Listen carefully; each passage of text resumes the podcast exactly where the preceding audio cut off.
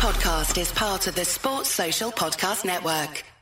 On today's episode of the 1012 podcast, we are previewing college baseball regionals, all six Big 12 teams in action with John and Kyle from College Baseball Nation, plus a little Kansas State talk and what's going on with West Virginia at Kentucky. Plus, let's talk Colorado, let's talk UConn, let's talk Big 12 meetings, let's talk realignment. We got a lot of that stuff to get to, and the bowl game for the Big 12 that has changed its sponsor.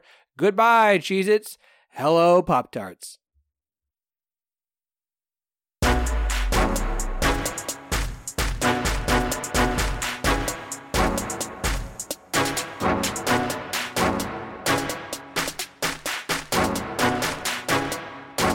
Welcome to the 10 12, the podcast that covers all 10 teams in the Big 12 Conference, plus BYU, Cincinnati, Houston, and UCF.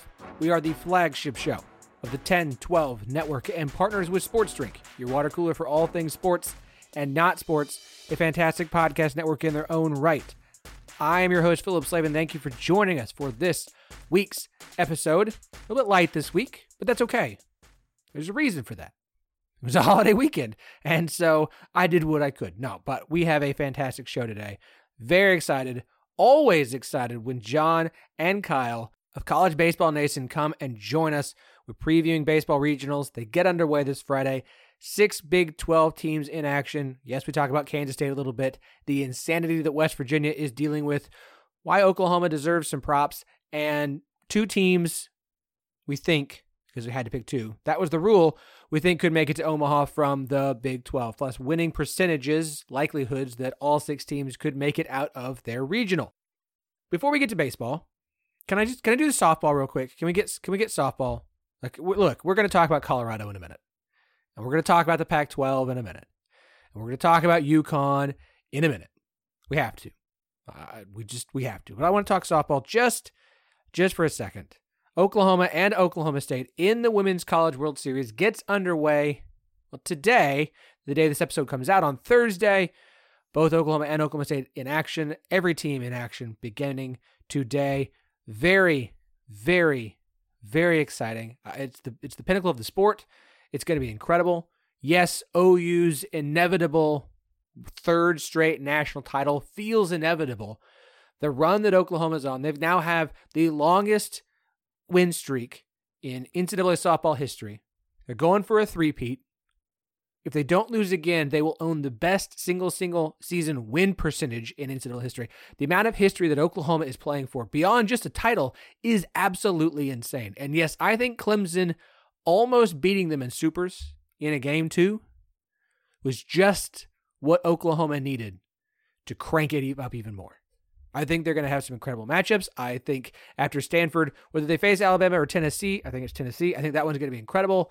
I don't know who they'll face in the championship series. If you told me it was Tennessee at this point, I- am on board. If you told me it was Florida State from the other side of bracket, okay. The way Oklahoma State is playing, maybe.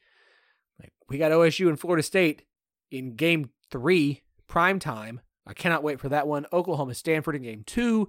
We have softball all day on Thursday, all day on Friday. I cannot wait. I want to give Oklahoma State some props here. And I mean this absolutely as a compliment because Oklahoma State is the best softball program without a national title.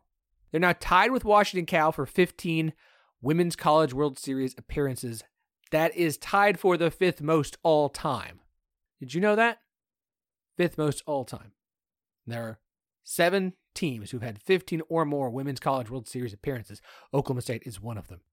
They're one of the only teams with 15 or more appearances. In fact, they're one of the only teams with 13 or more appearances who has not won a title. And now they're just the sixth program in the super regional era to make four straight Women's College World Series, joining Arizona, Arizona State, Florida, Oklahoma, and UCLA. Super regional started in 2005. To get there four years in a row, and yes, COVID year was in the middle of there, but the last four times a Women's College World Series was held, Oklahoma State was there in OKC. It's an incredible run. This team has been fantastic. The blip, let's just call it the blip, because that's what it feels like now. The two and eleven run. Who knows what's going to happen on OKC?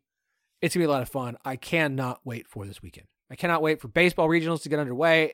Baseball regional weekend is always a ton of fun. It's college baseball on all day Friday and Saturday and a bunch on Sunday and probably maybe a few games on Monday. It's just it's a great college sports weekend. If you like college sports, it's a great weekend. Tons of action. Make sure you're prepared for all that action by going to Last Stand Hats. I'm a big hat fan, and if you're a big hat fan, especially if you're a fan of Texas, TCU, and Oklahoma State, and Texas, who are all, of course, participating in regionals this weekend, then you need to go to Last Stand Hats and deck your head out right now. They have baseball hats, not just baseball hats. I mean, they've got a cowboy pinstripe circle Oklahoma State baseball cap in a couple of different color options for you. It is fantastic. They've got a Texas hat for the Texas baseball fan. It is, it's real good. It's real good. They've actually got a couple of baseball options if you're a Texas fan. Texas Tech, there's a Texas Tech golf hat. It's so stinking good. And guess what, TCU? They've got a pinstripe circle hat for you too for baseball season. So go to laststandhats.com. Check out all of the incredible hats that they have there, all the unique designs. Perfect stuff for baseball season. Things that you can wear all summer long or prep yourself for the upcoming football season with. Use the promo code NETWORK12, N E T W O R K 1 2 for 10% off your order. They've got non Big 12 schools available in there if you are a fan of another Texas school. And if there's a school that you're a fan of that you want to see Last Stand Hats carry, reach out to them, let them know. They will work on it. They've got some other stuff there you're going to want to check out as well some shirts, some polos. Go to Last Stand Hats. I'm going to be rocking one this weekend. I hope you are as well while you watch college baseball. Early football TV schedule was released. We know TV times for the first three weeks, plus any Thursday or Friday night games. Obviously, you've seen it for your teams. A lot of ESPN Plus. That's okay. The Big 12 doesn't do a great job of scheduling in the non con. A lot of meh G5 and FCS games. That's what happens. You end up with what you end up with. Some disappointing. I mean, 11 a.m. for Kansas State at Missouri on SEC Network is less than ideal. Oklahoma State, Arizona State is going to put the test to see if that game, which is a 9:30 kickoff, can beat a Pac 12 on Pac 12 late kick after dark. That one should be interesting. Uh, I'm just excited for football. The first Big 12 game of the season, Thursday night, week one, UCF Kent State, Kansas also opening on that Thursday. Is it wild that the first Big 12 game to kick off this year is going to be a UCF game? It's a wild thing to just start wrapping your head around. I cannot wait. Uh, at the end of the season, the Cheez It Bowl is no more. The Cheez It Bowl is dead. Long live the Pop Tarts Bowl. That's right.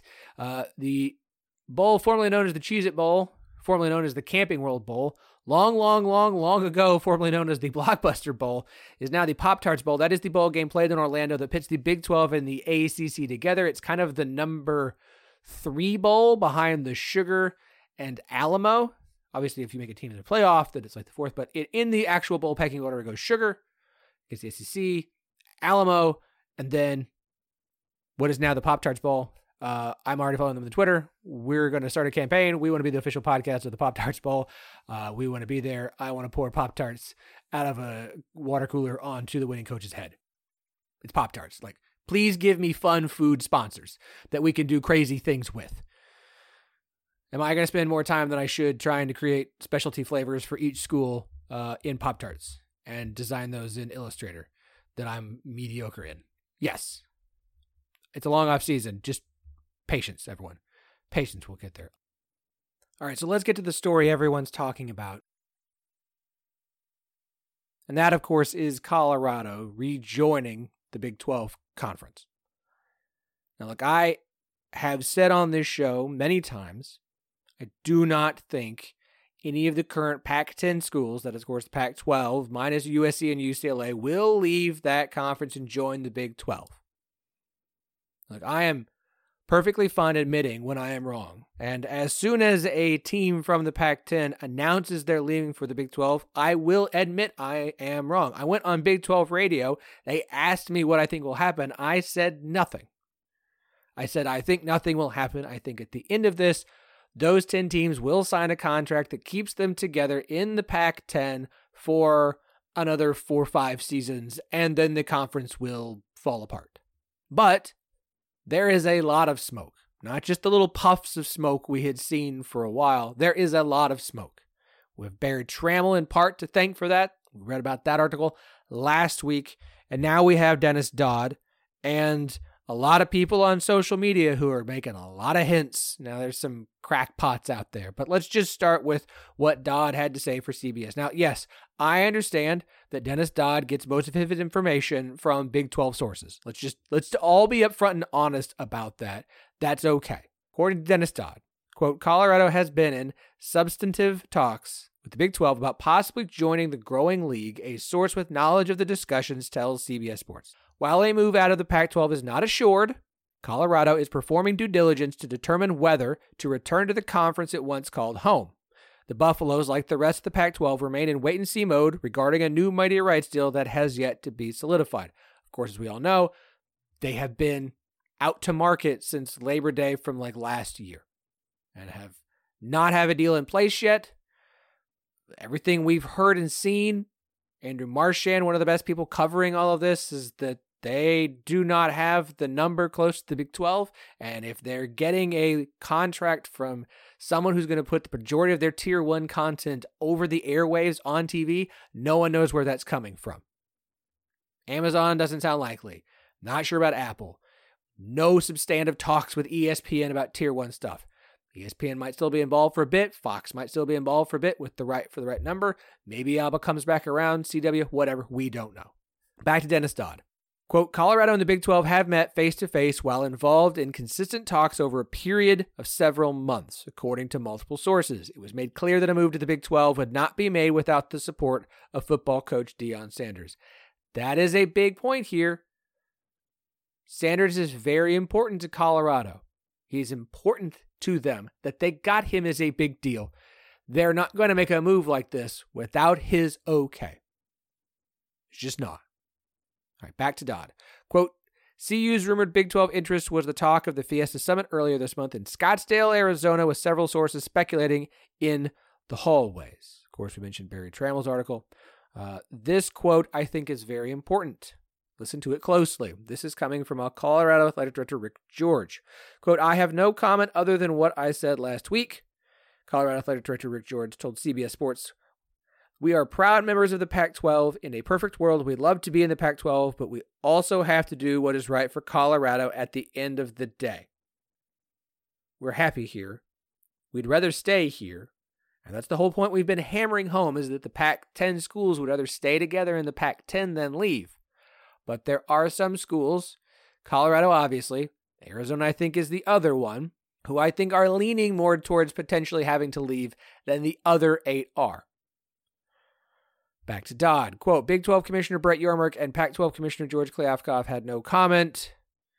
Uh, it is expected Colorado would receive an equal media rights share, 31.7 million beginning in 2025 to join the Big 12, making the move even more attractive. The league's contract with ESPN and Fox is believed to guarantee an equal share for any expansion team so long as they are currently Power 5 members.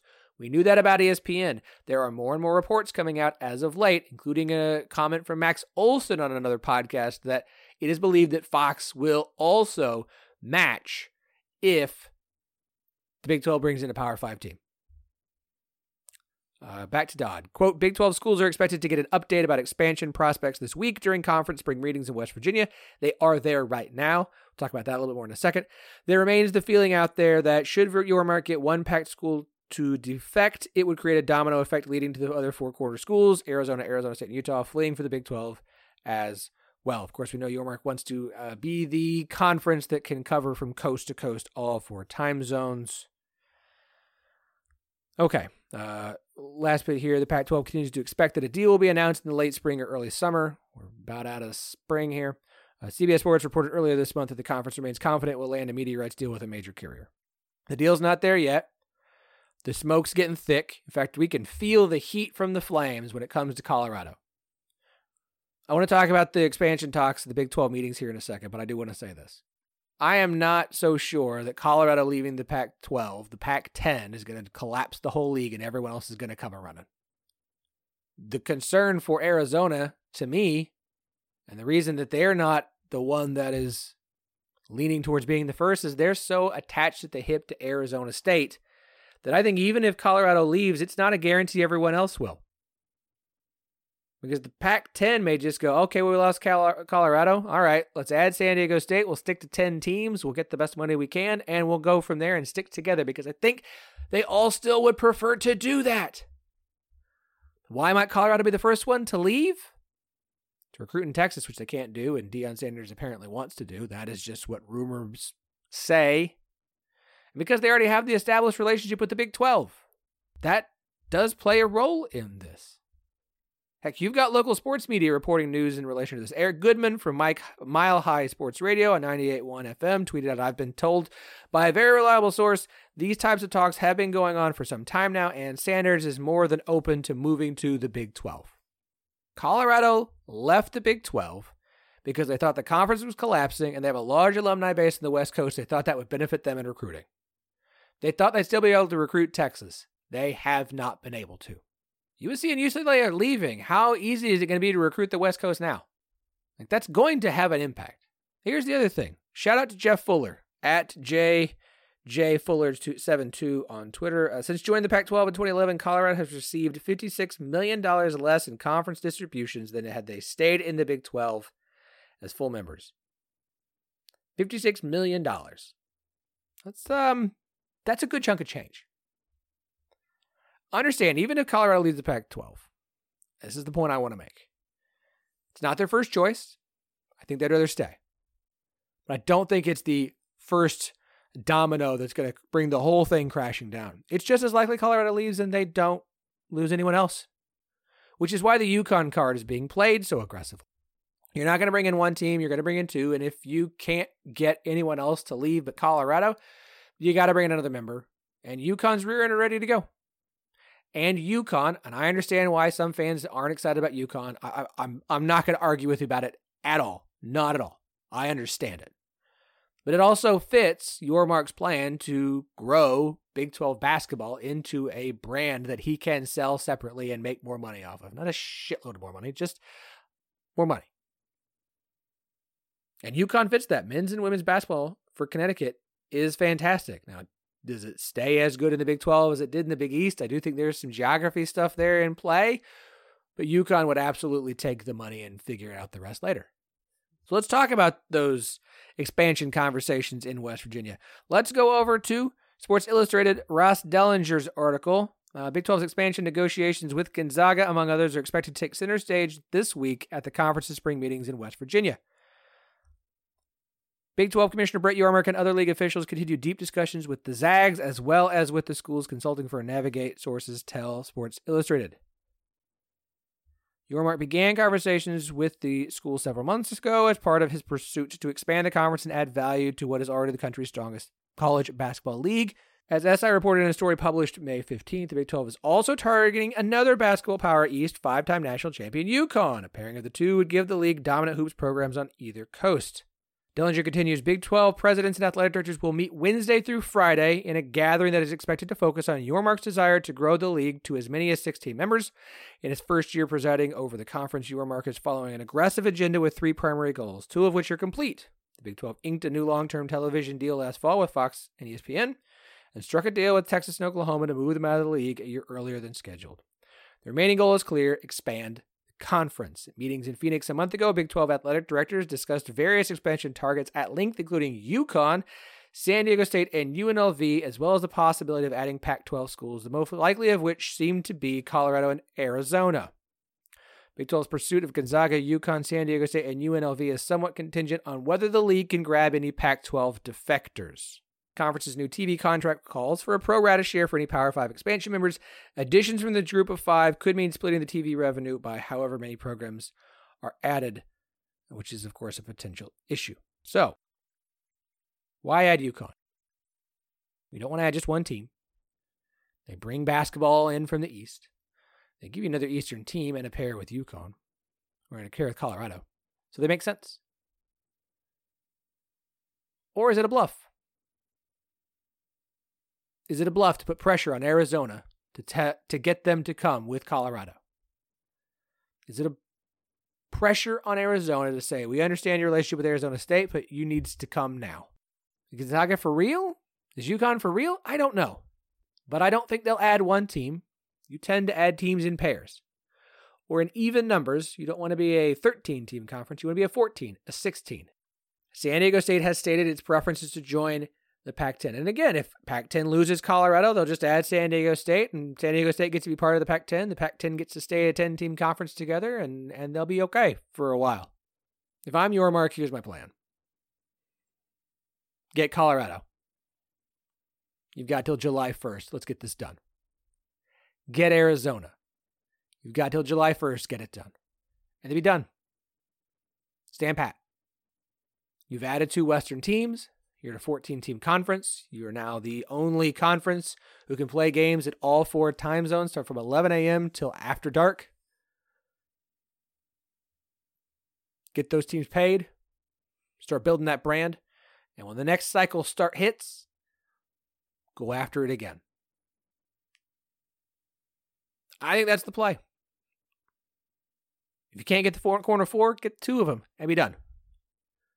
You want to add Gonzaga and UConn for basketball? Fine. We'll we'll try that out. We'll see how it goes. I'm I'm gonna I'll roll with it. I'm, I'm kind of indifferent at this point about it. Is it exciting and interesting? Yeah. Do I love it? Yeah. We'll see. They get Colorado, get Arizona, and be done. If you ask my opinion right here on 10:50 p.m.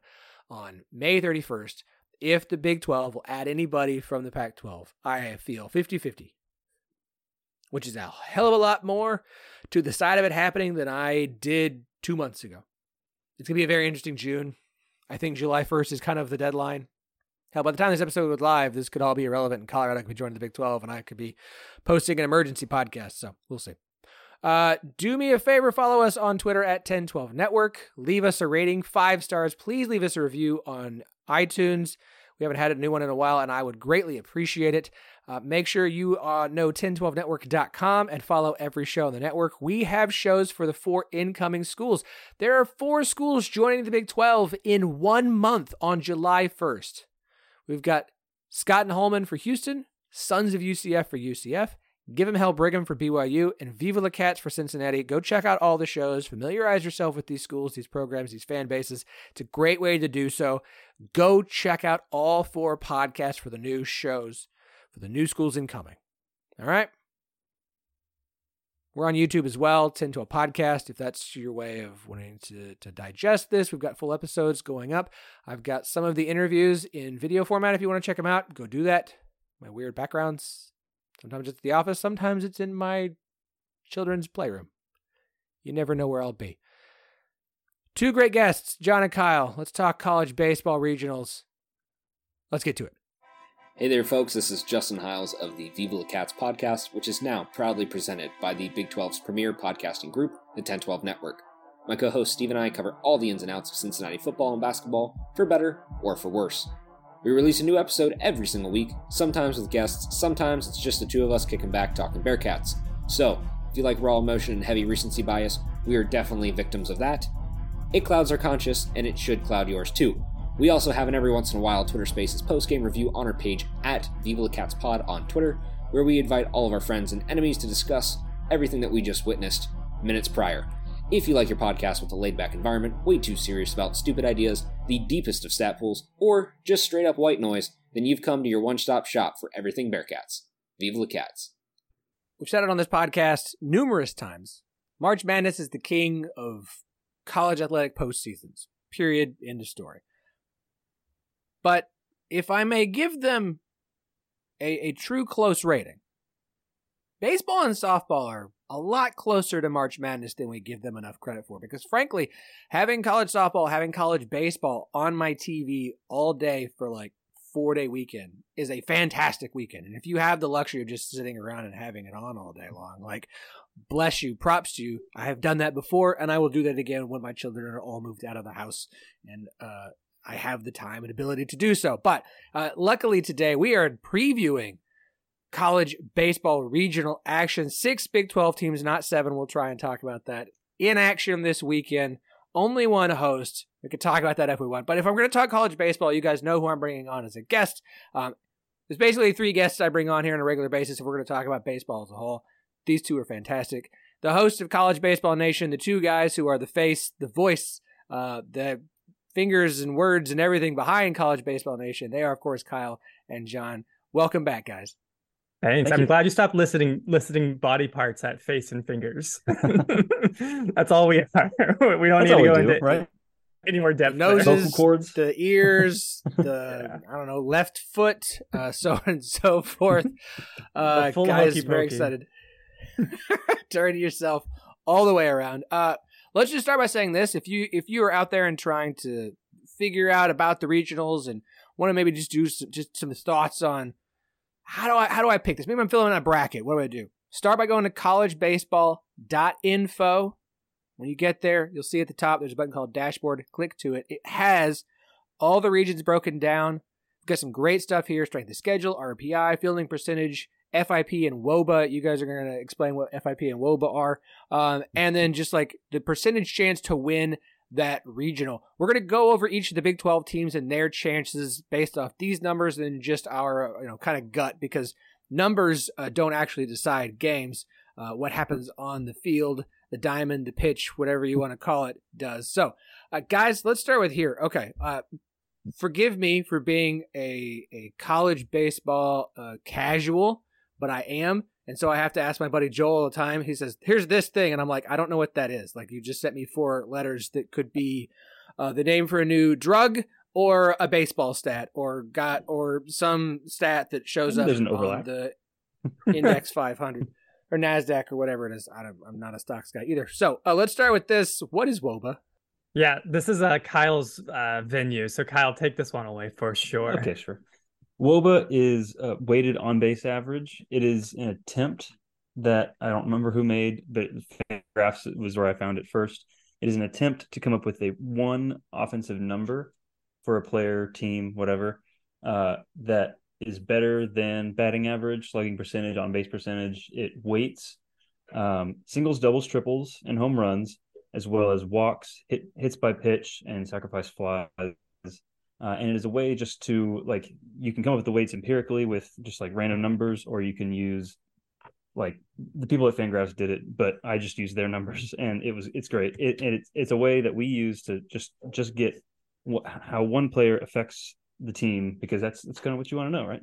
So so when I see that number next to a team, um, mm-hmm. Uh, for for player, I get it. How how does that translate out? We just sum all of the data, like offensive data for for the for every player on the team, and it's a little bit better that way because then, like in some some instances, if you have players that have like two plate appearances and a hit in one and a hit in the other, they're always going to be like three, and that's that doesn't make any sense. So for a team, it's a lot better because there's a lot more like the law of large numbers. There's a lot more people to add up, and so it's more helpful, I guess, in that way, just to kind of see like Oklahoma State right now is the best offense in the Big 12 with a 425 WOBA. Texas Tech is right behind them. And that's kind of makes sense in your head. Like, I know, yeah, those two teams have really good offenses. And a team like Texas maybe doesn't have the offense, but they have a pretty good pitching staff. So it's just, it's a good way to, to kind of get a feel for a team's offense. That's where FIP comes in. Which is fielding independent of pitching, correct? Yes. yes. And the only reason why we use that one instead of ERA is because FIP is more predictive of future ERA than past ERA is. So a team's FIP is has a better chance of predicting how their pitching staff will do in the future than their current ERA does. So that's why we use that one to describe the pitching staff as a whole. Very nice. I learned that one from softball, so I'm I'm, I'm oh, picking up where I can. hey, you know, eh, uh, I do. I'm, I'm trying to learn. do know, we need to explain I, to you much... record and, and, conference record? or is that one we got? We got that one. I mean, I'm not sure. I, uh, we've got some Kansas State fans who have questions about whether or not record and conference record matters. And look, I'm not going to play the Kansas State versus Oklahoma. Kansas State won the last four out. Oklahoma won the last four in. I'm not going to play them against each other, even though Kansas State fans want to, because of the head to head. And I get the head to head, but when you play that many games, it doesn't have the impact that it does in, say, a 12 game schedule for college football. However, I will I don't care what the RPI says. Finishing six games below 500 in your conference should not earn you a postseason bid. Arizona, but um, yeah, we yeah. really we, like when it came down to it, we were making our picks for like the last night, like after they came out with the hosts and stuff. We put out one that like that night we thought Kansas State deserved it, but we thought also that the committee wouldn't put them in like we want in that in that one we want to try and get it right not what we think actually should happen And so we that's why we left Kansas State out, and that's what the committee ended up doing exclusively because of RPI. Like if it's if you're going Kansas State versus Oklahoma, Kansas State has the head to head, finished higher in the conference standings, better in the tournament. It's it's like all the metrics are there, um, except for that RPI, and it's it sucks. RPI is terrible, but the committee leans on it, and so that's that's kind of what we had to do. You want a, a, deep pull right here? The last time a team that was more than six games below 500 made the NCAA tournament was 2008. It was Oklahoma. Oklahoma did it. So Oklahoma uh, oh. uh, benefit of the doubt in 2008, maybe benefit of the doubt in 2023. Uh, like I, I, I've come around on the understand why Kansas State was left out. If you look at their, uh, when you break down the RPI and the verse top 25 versus top 50, 100, against 100 plus. Um, their record there, like for along with not playing an especially difficult schedule in the non-con, some of those losses that they accrued against some of those poor teams they played explains why not only their RPI was as low as it was, but if that was something that would play into a factor, that was not going to go Kansas State's way either. So I understand the argument against Oklahoma that only matters if Kansas State was the last team out and Oklahoma was the last team in. I don't feel like that was the situation, so we can pick back and forth. But again, it's not football. There's a ton of games played. It all makes sense. It all matters. And, and I hate it for Kansas State. I, am I'm hoping that they make some adjustments uh, to their schedule next year to, to put themselves in a better situation. So let's talk about the six teams that did make it in. Uh, let's start with Oklahoma. Uh, they're heading to Charlottesville for Virginia's regional According to your dashboard here, Oklahoma, a three seed in Charlottesburg, Charlottesville, Charlottesburg. Oh man. Uh, just a 5% chance of winning this regional. Again, when you're one of the last four teams in, like we've seen some crazy runs before. Obviously, Ole Miss and, and Oklahoma making it all the way to the final last year was pretty impressive. Again, numbers aren't everything, but it's hard to pick Oklahoma in a regional with against a Virginia team that feels like they're they're playing playing pretty good. Pretty good. Yeah, Oklahoma's an enigma. I mean, five games above 500 on the year. It's just they've lost a lot of games, and that's why a lot of models that t- attempt to describe Oklahoma are not going to do them any favors. So that five percent does feel pretty low. But at the same time, I do think it's fair to say that Oklahoma in the last two or three weeks is different than the Oklahoma of the first couple months of the season. The pitching staff, I'm not going to say has come together and figured things out, but is more of a complete pitching staff now than it was two months ago. So the the models based on year long or season long data say Oklahoma doesn't have much of a shot. I would say they probably don't have much of a shot, but maybe more than five percent. And this this Virginia team is also like they were had like a really bad stretch in the middle where they lost a series to Pittsburgh at home, swept on the road by Notre Dame, series loss by Duke, and then they turned it around and swept Louisville, swept, swept Georgia Tech, which aren't tournament teams, but sweeping ACC series is always hard and they went one and one in the ACC tournament, and that's it. But that they are coming back around, and they have like they one of those season long resumes. That's kind of how they earned that top eight seed. But it's still it's still a really good team that is doing a lot better than that middle stretch where they I think they had some injuries in there. So this this is still a really good offensive team in Virginia. So Oklahoma's going to have to kind of figure some things out. They are doing like like John said, they're doing a lot better. So they have maybe more of a chance based on. I do want to say too that this four seed in Army, this is the fifth straight year they've made the NCAA tournament. So like, there's four seed, there are four seeds that you know make it once every 50 years, and there are four seeds that are accustomed to the NCAA tournament. Like this Army team is going to come ready to play. So if Oklahoma ends up in a losers bracket against Army, that's not going to be an easy out. Yeah, there's a lot of wins on this senior roster. So it, it, it does remind me of Oklahoma last year, got things going at the right time of year to make that run. Similarly, Oklahoma this year playing their best toward the end of the year. And I do think it's an impressive season for Oklahoma. And I give Oklahoma their due. Remember, they lost from last year. Their entire starting rotation, their first baseman, their starting shortstop, their starting catcher, their starting center fielder, designated hitter, key reliever, closer, top assistant coach. Oh, and they lost both their starting catcher and their starting shortstop this year for a month each.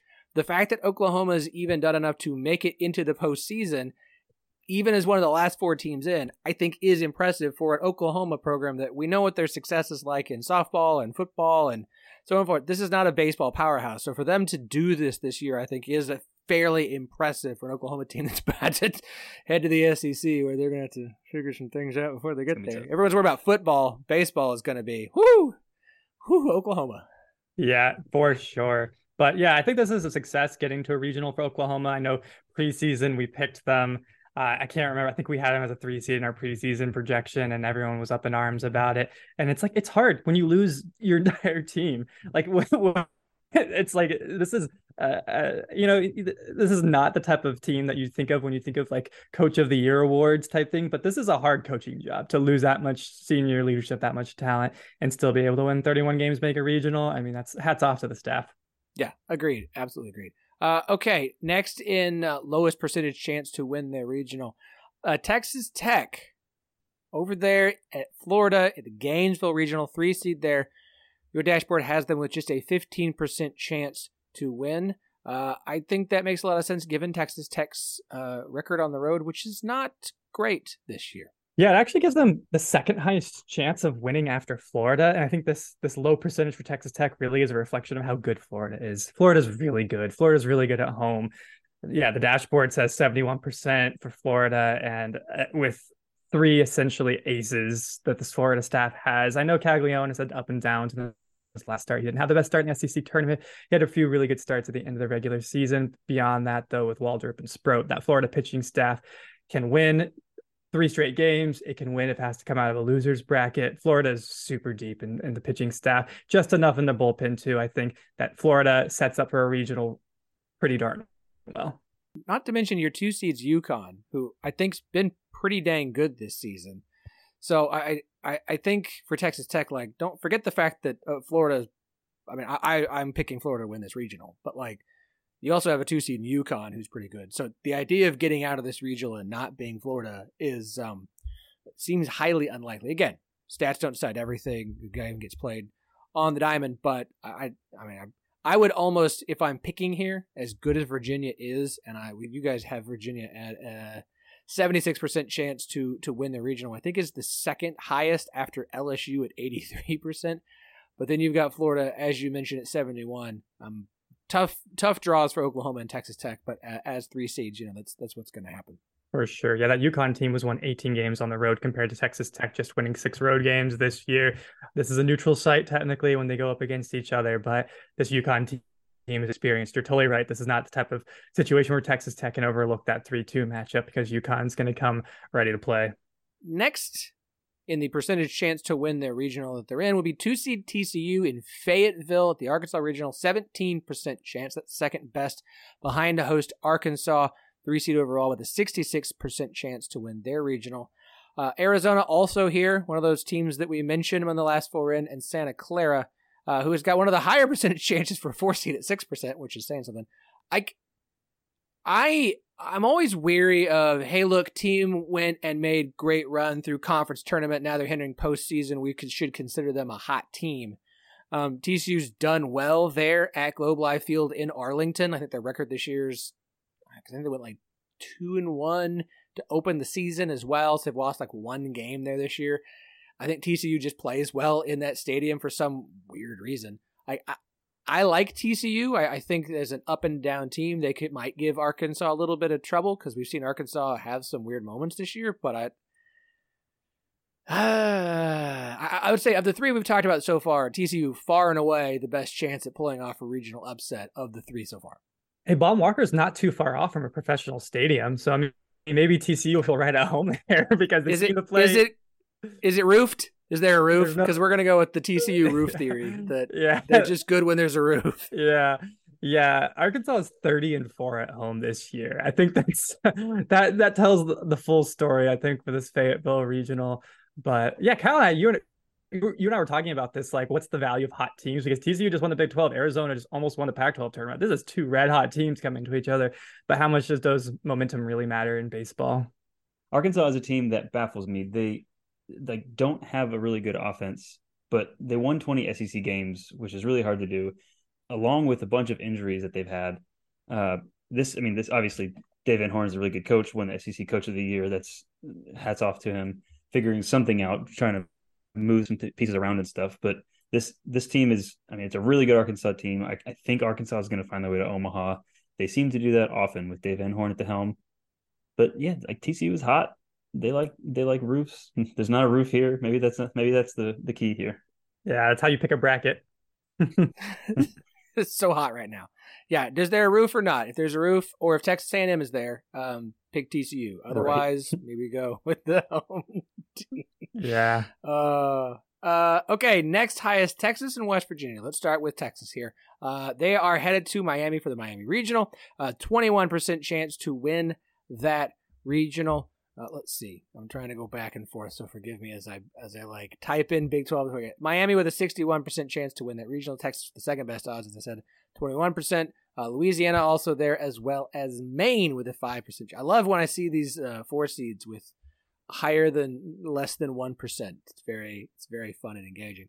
Uh, yeah. I I just like I I Texas is a good team, but they're so like they're gonna go and sweep West Virginia, then they're gonna lose a series, get swept by Oklahoma. Like I just don't know what to like. Which Texas shows up? Like, and, and that's the question here for Texas is I just don't know what team's gonna show up in Miami to try and figure out if I trust them to to try and pull off the upset here. Yeah, I think the big thing for, for me for Miami, which is a little bit of a wild card, is Gino DiMare is.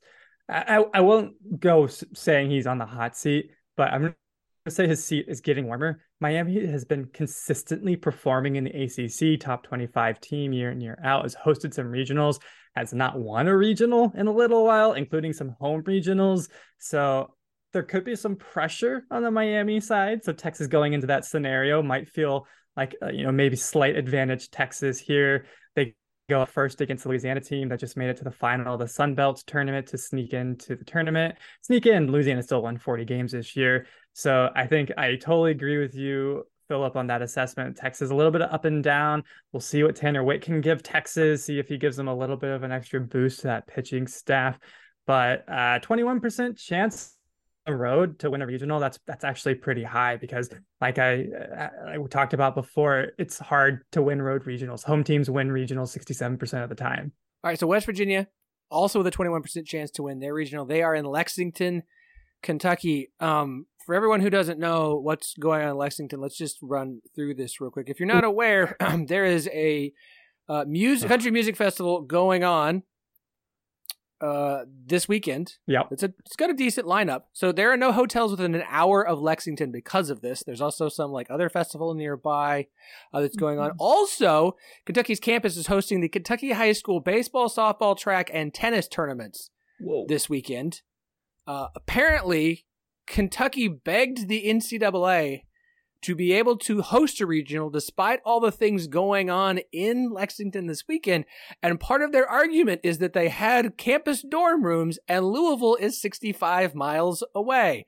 Their argument is, well, Pete fans can stay an hour away or can stay on campus. We're going to sh- let them, so the teams will be staying in dorm rooms at Kentucky, and Kentucky is charging them to utilize these dorm rooms on campus um, this is an absolutely miserable situation for every single visiting team and fan who has to find a hotel room an hour away and drive in every day if they want to cheer them on. Like I, I, I have a hard time. Like I, there's no team I'm rooting against more than Kentucky. I understand they mm-hmm. deserve to host based off of the season that they had, but um, you got to be kidding me with this. The argument they used being valid when you already had seven SEC hosts, you probably could have just been like, "Yeah, sorry guys, we're going to send you elsewhere. This is ridiculous. You you booked too many things. Sorry." Uh, I'm rooting against Kentucky, but I'm having a hard time seeing anybody else win this regional when literally, like, uh, what are other fans going to do? This the, the worst thing I saw in that in that uh, I don't know that thing that got tweeted out was that there's only one Keurig machine allowed per dorm, like or like available in each dorm room. That's not enough hmm. coffee for me. That's not gonna be enough coffee for hundred people, like hundred baseball. I mean, know, fifty baseball players and staff. Equipment manager is definitely going to be packing yeah. the coffee pots. Absolutely. I I'm gonna I'm gonna push back, Philip. I don't think Kentucky deserved to host. I think that the RPI of number two was what led them to hosting, but they've lost six out of their last seven series. That is absurd that a team that has lost six of their last seven series is hosting a regional. Like that's like case in point against the RPI teams that have not won. Like that they they won a series against South Carolina when South Carolina was missing their entire team. Let's see, uh, about a month ago, and then before that, the last series that they had won was when they played Missouri in March. So they have not won. Yikes. Yeah, they not win a series in the month of April.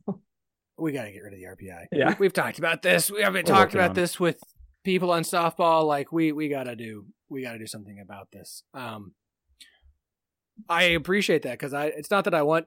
Yeah, Kentucky should not be hosting. Like I don't I don't the SEC bias, whatever the RPI stuff. Like come on, this is dumb. I am rooting so hard for everybody not named Kentucky. Obviously West Virginia, of course, but I'm rooting for so hard for everybody not named Kentucky because this is some absolute nonsense. Okay, the one Big 12 team that is hosting a regional this weekend and the only one favored to win the regional, Oklahoma State, the 11 seed in Stillwater, 51% chance to win the regional. Uh, Dallas Baptist, the 2 seed with the 21%. ORU, the 14 seed with 17%, and Washington, the, 12, the 3 seed with 12%. Uh, oh, I know OSU fans saw who is going to be in the regional, and it, it sucks when you're Oklahoma State and you are the second the only team west of you who is hosting a regional is Stanford. Everyone else is east of you, Yeah. which is insane to say out loud that nobody west of Stillwater, there's one team west of Stillwater hosting a regional this year. There's no one in the state of Texas. It's a wacky year when the SEC gets half of the hosting spots, but you know, RPI is what it is. This was the first year since 2013 that a team from Texas didn't host. It's a long time. Yeah. That's a, that's a, it's been a minute since Yeah. this happened. Uh, I know OSU fans are a little stressed out seeing both DBU and ORU, who have, of course, they were in midweek games but beaten Oklahoma State this season. Uh, DBU and ORU, two teams. And ORU, a team that, look, Josh Holliday has an incredible Bedlam record and it's fun to tout. Uh, Josh Holliday has a losing record against Oral Roberts. Um, it's not, it's not something you want to see. This is going to be a tough regional in Stillwater for Oklahoma State. I, I, I think Oklahoma State should come out of this. I do think it reminds me of the softball where you know, uh, well, maybe you know they lost to Wichita State. I think, folks, with midweek versus your best players, it's a very different situation. I think Oklahoma State should come out of this regional. Could we see some interesting games? Could we see anything like last year in Stillwater where everyone was putting up 21 runs each? I don't Yeah. know. Uh, what do you guys think here? I think that the we don't have to tell Oklahoma State fans this four seed Oral Roberts is probably the best four seed in the tournament. This is this is not your your run of the mill four seed. This is a four seed that won 46 games. They went 23 and one in conference. It's the Summit League. I get it. Not it's 23 win. It, that's hard to do. Sub five FIP over 400 WOBA. One of the best fielding percentages in the country. So 983 fielding percentage means that this team's not going to beat themselves in t- anytime in postseason baseball when you don't give a team extra outs. Bodes well. They didn't do it against the best strength of schedule, but like you said, they have already played Oklahoma State. They're not going to be intimidated to be in Stillwater. I think this is a very, very tricky first round matchup for Oklahoma State. This is yeah. So Oral Roberts is the highest four seed win like percentage to win their regional, and it's almost double the number two team, Eastern Illinois, in in, in Nashville. Um, so this is they- a had to- legit four seed. yeah, they had to overcome like stats. Basically, like four seeds don't win regionals. There's like there's been like a few in the last 23, uh, 23 seasons. So that's basically what they're overcoming for that number. Uh, so yeah, this is a really good four seed. Probably the toughest regional is, is in my opinion. I don't know. What do you think, John? I think that's fair to say. And that's the reason why Oklahoma State is one of the lowest one seeds to win. Still, though, home teams tend to win regional. So the model Right. does say 51% chance. And I agree. If I were a betting man, Oklahoma State should make it out of this. But, you know, if I had to take, uh, is Wake Forest going to make it out of the regional or is Oklahoma State, you know, I might bet on, bet on Wake Forest. Yeah, look, I you go 23 and 1 in conference play, you lose one game. Baseball is weird. Baseball is a It's weird hard to do. sport. It's a long season. To lose one game in conference play, and, and of course they're going to go to OSU, like it's proximity. You're not going to be like, oh, Absolutely. oh, ORU's going to Auburn. Like, nah, you guys are going up the road. You're just going to go right there, which sucks for OSU every time ORU's good and, and no one in Texas is hosting. But uh, I, I do think this will be a tough one for Oklahoma State, but I I mean I I do think OSU comes out of this regional. Like I just I do, and I, I'm not trying to be like OSU fan homer. I just I'm not gonna ORU and DBU are gonna throw their best at OSU, but I think they threw their best at OSU during midweek games as well because those games are so important for Dallas Baptist and for ORU and making the postseason and those opportunities. Like they're not throwing out their midweek whatever guys. They're throwing out their best in the midweek as well. OSU has not been doing that. So I, I, I feel good about OSU making their way, especially the way the offense has been playing uh, out of this regional, uh, whether they lose a game or not. Um, I mean, looking at this, you have one Big 12 host. Obviously, you know, Oklahoma was not a host last year. They were able to get all the way to Omaha. If you have to pick two Big 12 teams, because saying pick one is is lazy, and, and I know Oklahoma OSU. Right, but they've got Vandy at, at, probably in supers if they get out of it, which is Right. oh my. Um, so I'm gonna I'm gonna put you on the spot here. I'm gonna say if you have to pick two Big 12 teams to make it to Omaha, because picking one's too easy, who would be the two you would pick? I think OSU and Texas. Texas. I think Yeah. Texas is the easy second. And the reason that is, I think Miami is vulnerable. Miami's had- had the issues winning home regionals. And then that 8 9 matchup is actually would be Stanford. Texas used to year in and year out travel, had a home and home with Stanford. So Texas is, is no, like, they, the coaches know Stanford, the players. I don't know if at this point any one of them have played at Stanford, but this is like, th- that, that's not going to intimidate them if they have to go to Stanford. So I think Texas has a very clear path to Omaha. Yeah, the other one for me might be West Virginia if they hadn't lost their last five games. It's just the whole thing about Kentucky. Like maybe the players are a little bit uncomfortable having to be in the dorms, but I, I don't know if there's gonna be enough Kentucky fans there because they can't stay there either. I mean, they're maybe they live around there, so that's fine. But like, I don't know. West Virginia is not bad. Like this is a it's an interesting West Virginia squad. I they could easily win that that that region. LSU's probably gonna win that one. West Virginia fans travel well, so if they need that like fan support backing them up in Baton Rouge, they could sneak in, sneak out and win that one. I, I I don't know if I can see it though, so I'm trying to pick someone other than Texas, I guess. Something to circle for sure though is if Texas wins the Miami regional and Texas A&M wins the Stanford regional, Yeah. there's mm. actually not great protocols for how the host of that super regional is decided. So either Texas or A&M would host that super regional, and no matter what, someone's going to be up in arms about it. My money is that would be in Austin, uh, but it, it would be fascinating to see what happens there. I think I think it comes down to a bid between the athletic departments, and basically Yeah. it just comes down to who has the most money, and both are like number one and two in terms of athletic department money. So like, who not- knows? yeah, it's gonna be great. Maybe they'll like bid to like, have it in a field in the middle of Central Texas. You know, just halfway between the two schools. Or maybe the uh the NCAA commissioner just or whatever, whoever it is, just finds a bunch of money in his on his front lawn. Just I don't know, it's Yeah. maybe colored in maroon or orange. I don't know. I know. I, I it's, you don't want to look ahead of the supers too much, but like if I. A and M and Texas play in the supers, that's It's just gonna so be toxic. that's gonna be blockbuster baseball. I need that drama in my life. Just hook it right into the veins. I got one ready to go right there. That would be uh, that would be in, incredible drama. And, and I'm sure A&M will be much happier to see Texas than TCU because we know how that usually goes. Mhm. Uh, you guys have been awesome. As uh, it's one of my favorite jokes. It's just I, I don't know why. A&M but broke it's that just- curse. A and M beat TCU in the in the College Station Regional last year. So I don't know. I think He's maybe just Schloss, right? yeah, it's a Schloss curse.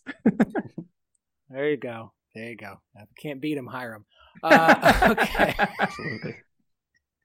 Uh, get, uh, we'll make a Kevin Durant joke, but it's starting to get dated at this point. Once you leave for four different teams, it, it's not the same anymore. Okay, uh, you guys have been awesome as always. I appreciate your time every single time. Do me a favor, plug it all. You guys are going to be up to your uh, ears, nose, eyebrows uh, with college baseball this weekend. Uh, where can everybody follow all the incredible work you guys are doing? College Baseball Nation podcast is where you can listen to more of our wonderful voices. You also can check out our website, collegebaseball.info, our socials at college ball and that. And you are right. We are going to be all the way underwater in baseball this weekend. I took off work from my main job on Friday for this. The job that I'm on- me, paid my bills. I'm on paternity leave, so me and the kid are going to be watching baseball all weekend. That's the way to go. Right around Father's that was that's smart to time that up. That was smart to time Yeah, that yeah, up exactly. that way. Very, very clever. Yeah, yeah, because you know kids are always easy to uh, plan. And, Mhm. uh, as always, guys, uh, collegebaseball.info. Uh, go to the dashboard there. Fantastic stuff. Uh, boys, enjoy the weekend. Enjoy the postseason, and uh, we'll talk to you again soon.